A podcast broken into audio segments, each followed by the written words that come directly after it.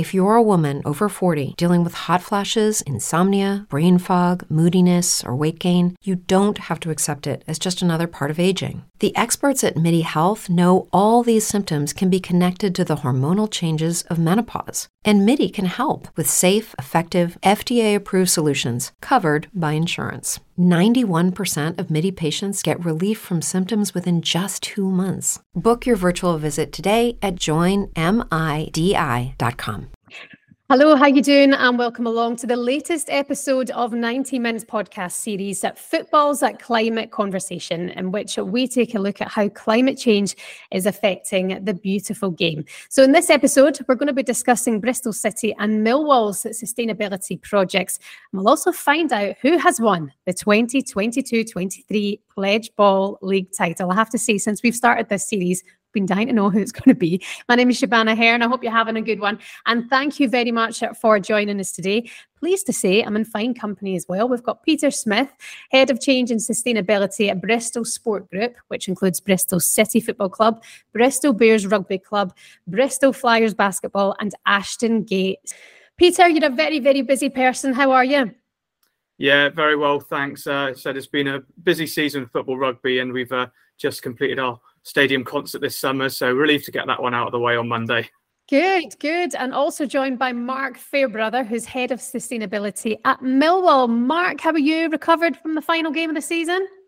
I don't know if I'd use the word recovered. Um, yeah, that was uh, obviously a really tough ending to the season for us all. But um, look, we've got chance to now uh, refocus, rebuild, and um, hopefully go one better next season. But um, when you look back at the last 12 months, absolutely brilliant on and off the pitch. So um, there's some real positives to take. Brilliant, well done, and all the focus moves on to next season. Uh, and starting now when you can, Mark. We're gonna we're gonna start with you actually because Millwall's sustainability pledge is called Lion Living. Um, reading into this, it's an incredible real story and and where the tagline comes from. There are only 20,000 lions left in the wild. That's enough to fill the den and it's time to act. It's very powerful um, and it kind of does exactly what it says in the tin. It has us all thinking. Can you explain it to us? Yeah, I mean, it's it's basically it's been an evolution of the work we've been uh, doing at the club for just over a year. So basically, we we really started kind of quite haphazard in how we were approaching things, and um, we were doing lots of kind of piecemeal projects, but nothing captured it all together. And I think the the risk there is if you've got people kind of working on their own areas, um, it, it's disjointed, it perhaps not as effective. So I uh, pulled together a committee of staff from um, all parts of the business, including the training grounds, the academy, um, the community trust. And we basically said, look, we need to look at what we're doing, look at the good things, and actually focus this. And actually, when we're confident in what we've done in our first stages to kind of go out there, we've got to sell it to the fans because what we don't want to appear is to be preachy and say, look, we're holier than now, look at what we're doing. Actually, it's to say, it's for all of us. It's not just for the club to do. It's for uh, the fans, our partners, our sponsors, um, all the people we interact with. It's it's for all of us to act. So um, obviously, the lion is really important to the club, really important to our crest. It's it's fundamental and it's such a big thing and such a powerful message. The fact that it, there are only twenty thousand, well, less than twenty thousand uh, lions now in, in the wild, and obviously those numbers are, are keep keep falling as uh, as we continue to damage the environment, but also um, obviously with other human activity. I take it when you created that tagline as well, and when it came around, uh, it gave a lot of people a lot to think about, and did it encourage a lot of reaction and people wanting to change? I think so. Yeah, I mean we've the last couple of years, we've um, with the WWF uh, WWF pledge, we've removed the lion from the crest, um, kind of uh, the same weekend as a lot of other clubs have, and actually that got our fans talking already. Yeah. So they already uh, kind of obviously a world without lions, a world without uh, various other animals on other club crests. So actually bringing it into um, the the badge and obviously the lion and the history and heritage of the club, it actually it explains it better to fans. And i think it's just it's it's a it's a visible and impactful statement. And obviously the guys on the committee that um, were, were looking after that area they they thought oh, this is the best way rather than giving it another name that um, as we have on other projects that kind of will sell internally actually this is something that especially for our kind of junior lions our, our, our junior supporters this really kind of gets carries some weight with them Hmm. No, it does. I, I, definitely feel it's got quite the impact already, and I hope you start to see that change. Um, talk to us about the journey then from Millwall. When did they start on the sustainability journey? Well, I've I've been here since uh, 2019. So when I came in, we were looking at a couple of different areas anyway, which I've been doing previously, working in rugby union. Um, so we started off with some simple things, and part of my job, I'm the also the finance director here. So I'm, anything that involves saving 20p, I'm first first in line for it. So we had a big push looking at single-use plastic bottles. We um we were consuming an absolutely disgusting amount of single-use plastic bottles, and that was obviously we know there's the players on the pitch, the players in training, but it's also staff. It was just simple for a member of staff to go and grab a plastic bottle of uh, water out the fridge. There were we had ample supply everywhere. And basically said, look, that is a significant cost. It's an unnecessary cost. What can we do that just changes some behaviors without it feeling like people are being disadvantaged? So we reduced straight away. We got rid of 50,000 bottles annually from our consumption. Um, wow. We took it down to 6,000, which pretty much mirrored the the core requirement of the training ground and then we could go into kind of phase two of reducing that so that was kind of the first step and it was a financial driven one. It was one where we're saving money, but which which sells it to people who don't necessarily go, well, we shouldn't lead with a green credential because you, are always going to have to justify it. Whereas when you're saying this is saving us 20,000, 30,000 pounds a year, all of a sudden people go, well, even the most cynical person can't argue with that.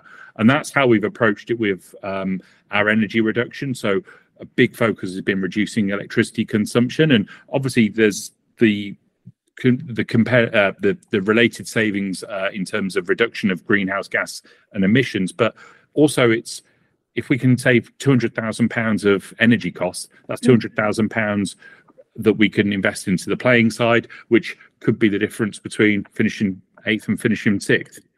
Well, yeah, I mean, it makes perfect sense at the end of the day. Is that is that how much? Just asking for a nosy person, is that how much was saved by reducing fifty thousand bottles of water? Was it around 20, 30 grand? Pretty much, yeah, yeah. Because we moved to using filtered taps at the mm. stadium, and obviously more recently filtered taps at the training ground. And um, we bought single-use. Uh, we, sorry, we bought um, reusable Chilly's bottles for the players, so that when they're in training, they've all got individual bottles. And it's those simple steps that people would do in their own life. They wouldn't. People wouldn't necessarily go and buy 50 bottles of um, 500 mil water each week. Actually, people get a water filter. So it wasn't an alien concept to anyone, and the players appreciated it. And actually, I think having a their own kind of uh, bottle was much easier for them, and they they uh, they buy into it really well. Yeah, and I bet you got a gold star for that saving in the in the yearly amount when it comes to bottles of water. Um, no, that's a that's a really good idea. I think every club should be doing that as well. And quite often, when when we go along to do press conferences or uh, media days, you actually you see the amount. Now I think about it, the amount of bottles of water that are sitting around for guests coming in. Uh, those taps available. Everybody's got a reusable bottle. It should be there for everyone now, and it's a good cost cutter as well, but more importantly, brilliant for the environment. Um, and talked as well about the the the results that you've seen um, as well in terms of from the players and the staff around you. Yeah, well, we we we engage with the players at an early stage. So we got a couple of our players when we launched Lion Living in February. We got a couple of our players to um, record videos because again, they they they really bought into what we were trying to do. So um, they to be honest, they're not going to care that we're reducing gas consumption by 5% by doing X, Y, and Z. That doesn't have a, a, a direct uh, impact on them, and obviously they're, they're professionalized. But when they're seeing the work we're doing around the training ground, looking at ecology, looking at um, increasing biodiversity, they can see the benefit. And if they're doing it in their own lives, they actually go, well, for quite a few of the players we've spoken to, especially in the academy and the under 21s, they go, well, we expect you should be doing this because we do it we do it when we've been going through school we do it in our home lives. So why is it that you're not doing it? So it, it's i think there's an expectation level on all of us now that we should be doing more. Mm, absolutely. Um, peter well done mark uh, on all that you've achieved so far. Peter i mean i'm keen now to hear what you guys are doing at bristol city. You're heading up the sustain- sustainability efforts through project whitebeam. Um, can you tell us about that please peter yeah, excuse me. I think um, I've probably been on a fairly similar journey to to Mark at Millwall. Um, we started off by realizing that some individuals were working in silos, trying to do the right things for the right reasons, mm-hmm. but that they weren't connected up. And that had the issue with the not producing the actual outcome for the environment that they thought they were because they they their great ideas were just tailing off at the end and not being realized properly. Um, but we also realized that to do this fully in a more holistic manner that we needed to get together. So we again we initially pulled together a working group um, and then we packaged it as project whitebeam and we were ready to launch just a couple of weeks. So we just launched it internally in fact just before um, the first. So we then kept the ship in the harbour rather than smash it on the, the, the rocks and the big storm that was COVID, and relaunched it um, last year in, in August. Um, and yeah, we're doing it as a collective uh, between all the bits of our organisation: football club, rugby club, basketball, and Ashton Gate as a stadium. And it's been a huge success so far, Peter, because you've won already an award for, for the, the action that's been taken. Yeah, I mean, there's a couple of um, sort of, I guess, uh, awards and uh, sort of schemes uh, in, especially in the football world, that we've been recognised for. Um, the Football Supporters Association um, uh, Climate Action Award last last autumn, and then the EFL Green Club of the Year award this spring. And um, Sport Positive rankings uh, ranked Bristol City as the most sustainable club in the in the Championship, and I think across the league we finished second to our neighbours, Forest Green Rovers up the road, who have done some uh, you know, amazing work for, for a decade or more. Uh, brilliant to see all the clubs around you and know that you're keeping tabs on what what those other clubs are doing as well. And again, it's that competitive way of sport and football and whatever sport you're interested in. And you know, pe- people are really getting involved in this and making sure that they're doing bit for their club and for themselves. Um, and that's what's been fascinating about you know keeping an eye on the league table. When we hear from Heather a little bit later on, um, the the competitiveness that's coming into it as well, um, and also tell us about the the most successful initiative, Peters, that that have have taken place and that have been utilised so well. Yeah, so I think we've we've tried to put on a lot of levers all at once and change everything about how we operate here, and that does mean there's a a lot of stuff going on. We're making progress, lots of progress in lots of areas. Um, but I think to pick out a, a, couple of points, I'd say one would probably be our work within the area of food. We identified very early that food is a large impact item for us due to the amount of food that players consume at the training ground and at their away games, and also, of course, supporters at Ashton Gate. Um, so we now provide 14 plant-based options at Ashton Gate for fans on match day. We ensure that any surplus food is travel is sent less than a mile to a local homeless shelter, and that's something that the football players uh, do on their away trips as well. So any surplus food from the hotel when they're playing across the country goes to a, a local uh, shelter. And we've also um, been partnering with FareShare Southwest, providing with them them with space on site since uh, since spring 2020. And in that time, I think they've pumped out around six million meals worth of food, which would otherwise wow. have gone to a landfill to those who live with food insecurity. So I think that's that's been a success story for us and and, a, and an easy win I, in in some respects. Um, and I think just generally our engagement with supporters, we as Mark said earlier on, this isn't about telling supporters that they're doing anything wrong. It's about us all having an open and honest conversation about our impact. Um, yes, we want to uh, encourage, you know, use our platform to talk to people about a very important issue, and it'd be wrong of us not to do that. But sometimes it's also just about uh, enabling them to make the choices that they want to anyway, and that might be through providing sustainable transport options for a match day or sustainable food choices, or just giving them comfort of mind that when they come to watch a game at Ashton Gate, that we are doing what we can on in terms of energy usage and water usage and, and, and waste. It sounds like uh, you're setting a brilliant example there at the club, and you know just some of the things I'm hearing there about the the, the food going to uh, people less fortunate as well is just a, a really good act from the club uh, as well and making sure that things are done properly. Um, really, really good to hear. Um, Mark, I'm going to come back to you now. Um, what impact has the framework had on the the clubs uh, so far, and, and what's been the positive impacts of the framework as well?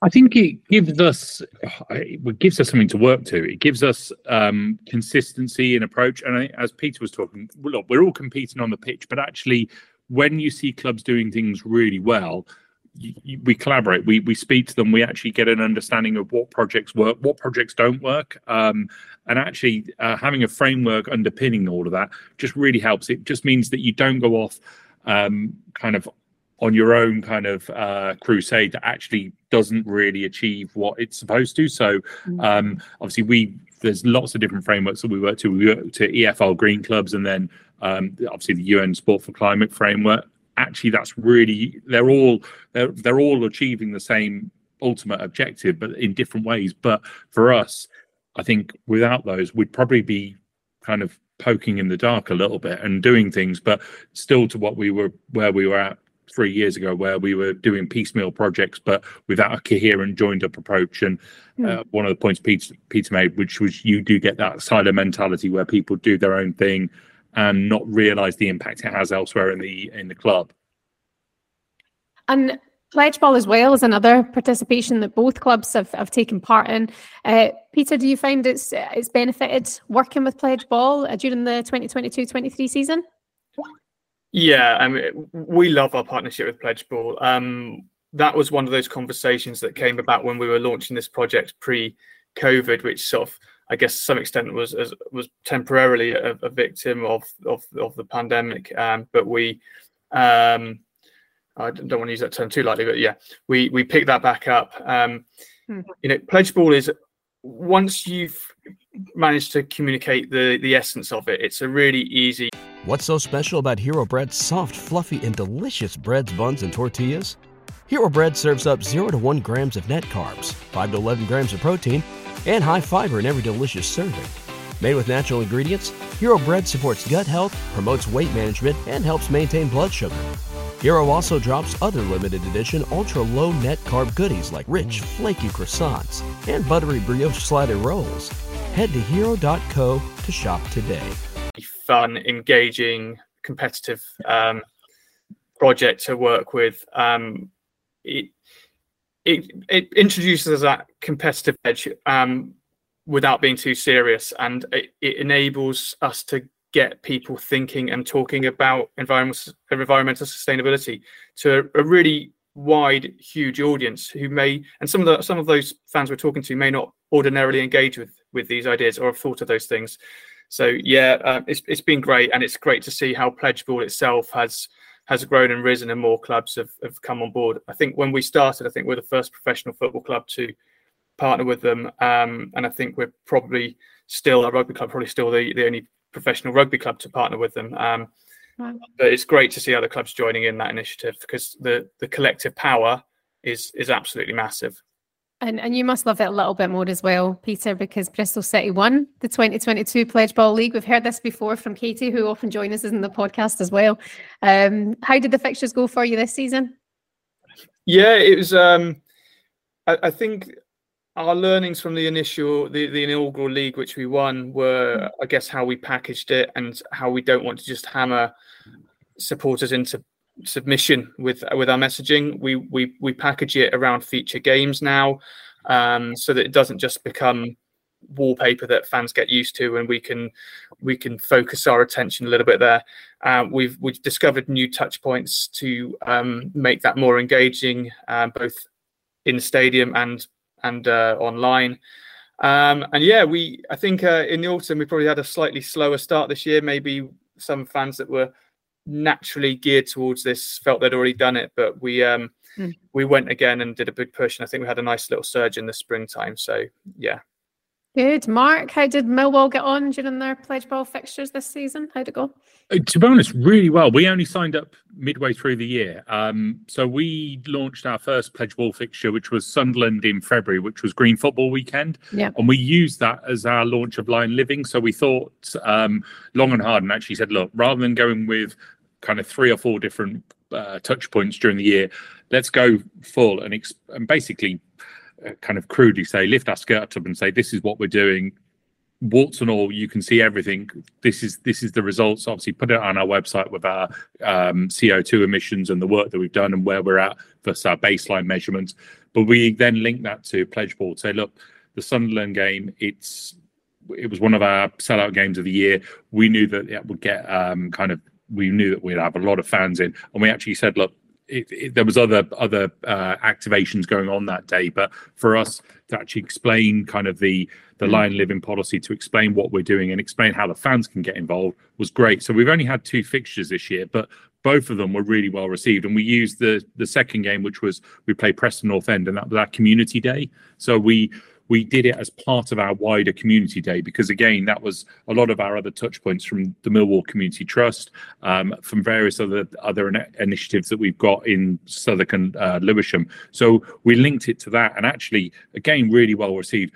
I think when you're putting it out there and kind of talking to fans about it most of them receive it really well. And i think as pete said people are doing this in their own lives. People this mm. is this isn't people having to make fundamental changes. And i think people bought into the I suppose the integrity of the the competition. And actually it's it's not having to make wholesale changes and not having to kind of um, change the way you're acting because people do. And we're one of the benefits of being a london club is most of our fans travel here by public transport. So it's not a case of having to change behaviors. These behaviors because of the benefit of where we are you wouldn't necessarily have, be able to do if you were say in manchester or birmingham. Hmm. uh, actually in saying that point it's the reason why we're not seeing so many sports stars or athletes or football players or rugby players coming out and really putting themselves out there as as green fronted because they can kind of contradict themselves because they have to travel and you know all that kind of thing. But are we any closer to seeing a, a big name at either Millwall or Bristol um, wanting to lead the line for sustainability? Because when a player does it, fans react. Fans want to be like players, and I think that could be also a key driving force of of getting the message really over the line. Yeah, I mean, I, I, am happy to come in on that from our side. Um, mm. We've we've engaged with the players throughout this project um, and found there's an amazing traction. I, I, guess yes, you're right. The the fear of being labelled a hypocrite could be a uh, a barrier. Um, so can people fearing the science behind it. But mm. that is a fair reflection of everybody in society. Yeah. Um, and I think we as a club, when we launched this, we said that we're trying to do three things here, which is to to recognize, measure, and mitigate our impact on the environment. And I think the, the recognize bit is possibly the the first hurdle that a lot of people skip over. Um, we'll be the first to put our hand in the air that say we have an impact. We have an impact now. We st- will still have an impact for a long time.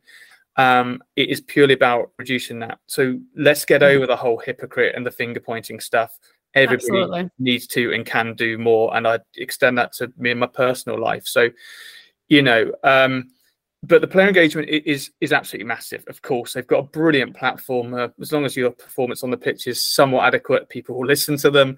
Um I, I guess the challenge sometimes is the the the fact that especially in football uh, you know players come and and go. Um so you need to make sure your projects aren't based around purely around one athlete. Um, but yeah, there's always somebody somebody else in there, and I'm sure in, in years to come we'll have entire squads who will back this in their entirety. Yeah, Mark, do you agree on that? It's a case of just not everybody judging somebody for the fact that they might have to fly somewhere for a game. It's the fact that they're making the the conscious effort to change and make a difference in their personal lives as well. Completely, and I think um, obviously the point around clubs leading on this. Um, obviously, look, Bristol are top of the sport positive leagues in the EFL. Uh, sorry, top of the championship, second out of all 72 EFL clubs. That gives us now a great benchmark. All Premier League and all Football League clubs have been assessed by sports positive leagues. I mean, we for our first kind of go in there, we were fifth in the championship, tenth overall in the EFL. So for us, great, but it gives us areas to target on. But also, this shows that the clubs that are doing uh, good and great things, it actually shows that and it, it makes it clear to everyone that obviously the the guys at sport positive leagues detail some of the initiatives that as to why they've given certain grades and why they've given certain criteria. So actually it's not just a case of here's a ranking mm-hmm. and there's no more to it. There's actually some good science and good thought behind it which actually shows the good stuff that's going on. And i don't think you necessarily need to have a club leading but i think actually the competitiveness of us all goes well if everyone's going to be looking in the championship at Bristol, going, "Well, I want to beat them next year." Um, but the guys at Bristol, I'm sure, Peter, you'd agree, you'll be looking, going, "Well, where is it that we're falling short? What is it we can keep doing?" Because actually, it's not about being top of the 24 in the league, but it's about continuing to move on that journey. And um, a team like Bristol are further ahead than I say a team like Watford, but we're all going in the same direction. So it's it's sharing those ideas, and hopefully it's not just one advocate that stands and puts their head above the parapet. It's it's fifteen or twenty of us. Yeah, I, yeah. I agree with that, Mark, and, and I think you, you touched upon the frameworks a, a bit, and I think all the frameworks, whether they're um, you know the UN Sports for Climate Action or um, sort of the sport positive rankings, I think they they do one really important job apart from just shine a light on those that are doing either nothing or doing well, um, which is important. But more than anything, I think they they encourage us all to do a proper framework themselves. You know, the clue is in the word framework. Hmm. if if we're being measured by a framework, then we have to set up our own framework, and that gets us all away from uh, vanity projects and swapping out a few plastic straws from paper ones and then running around telling the world that we're you know telling everyone that we're saving the, the world because because we're not. But um, if we do that in that you know, holistic sense ticking all the boxes taking a broad change management process then i think we're making more fundamental change to uh, yeah to our impact and to our hmm. wider society and it helps us just to see the areas we are deficient. So, from the sport positive leagues, we could see water is an area as a club that we've done some work on, but we are we're we're we're behind the curve in terms of the leading edge. But that mm. helps us because in terms of our resources for next year and our committee internally, that's now the priority. We've been I think, like a lot of clubs, you go for the low hanging fruits in terms of the things that can be done that actually have the biggest initial impact. Now phase two for us, and we're in. We've just kind of briefed the staff as to what year two of Lion Living is going to look like. But one of the things is water consumption. One of the things is how do we get the how do we achieve the 2030 target early? And um, that's a, that's a real challenge. But that's where you get to the next level of actually starting to kind of engage with best practice, not just in sport but elsewhere as well. Mm, yeah, both of you are very much so on the same page of of I mean, seeing it's all about the progress, isn't it? Not the the final destination, and just that everybody's working together to do more. Um, okay, Mark, Peter, before I let you go, I need to know what your clubs have planned uh, coming up in the summer, or anything that we can look out for from Millwall, Mark.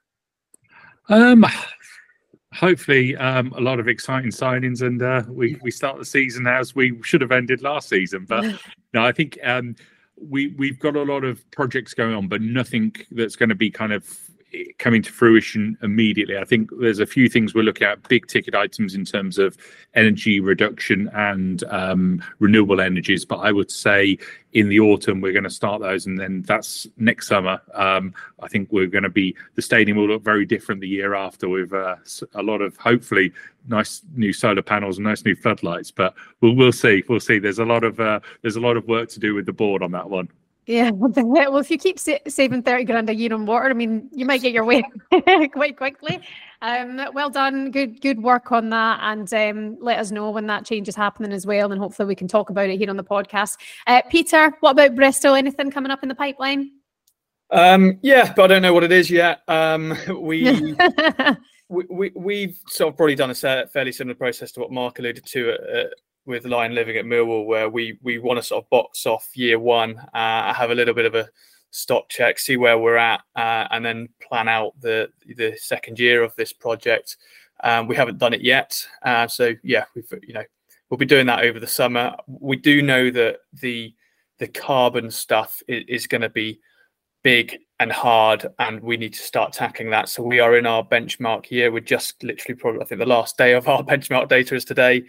Um, so we'll be working with our consultants on seeing what that looked like in year one, and then turning our attention to how we start to get that down. Um, we're under no illusions that that will be very hard because mm. um, some of the the stuff is ingrained in how we all operate our day to day lives in the Western world, um, and to make changes for some of that stuff will be large projects in their own right and pr- require capital expenditure and and take a long time to do uh, maybe locked in with contracts and and all these kind of things so um, that will be a, a, big ask of us and something mm-hmm. we're sort of going to take a bit of a run up to over the summer and trying to start tackling now. But that will probably be 10, 20 years worth of, of project.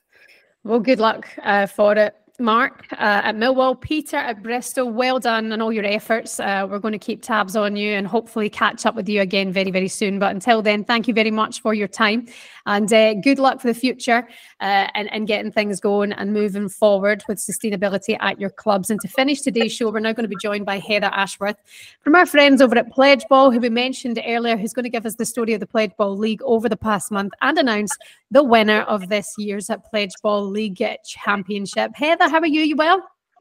Hi, yeah, I'm great. Thank you. Um, it's been a great few weeks of football for me. Um, I've seen Burnley lift the championship trophy a few weeks ago, uh, and also attending the promotion parade um, in the town centre as well. It's been amazing. So, oh, good. Brilliant, a positive season for you. And and talk to us about then the coveted Pledgeball League title. How did it look? So, um, firstly, I'd just like to thank every single fan that's got involved with the Pledgeball 2022-23 season. Had some excellent uptake, um, and it's been really great to see people getting involved.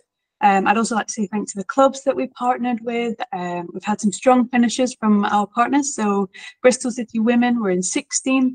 We have Burnley in 12th, um, Bristol Rovers in 11th, Norwich in 5th, and Charlton in 4th. Um, so since February and the Green Football Weekends, Leeds have been dominating the top of the table. However, mm. in the last few weeks of the season, we've seen a last-ditch attempt um, with some excellent work from their fans.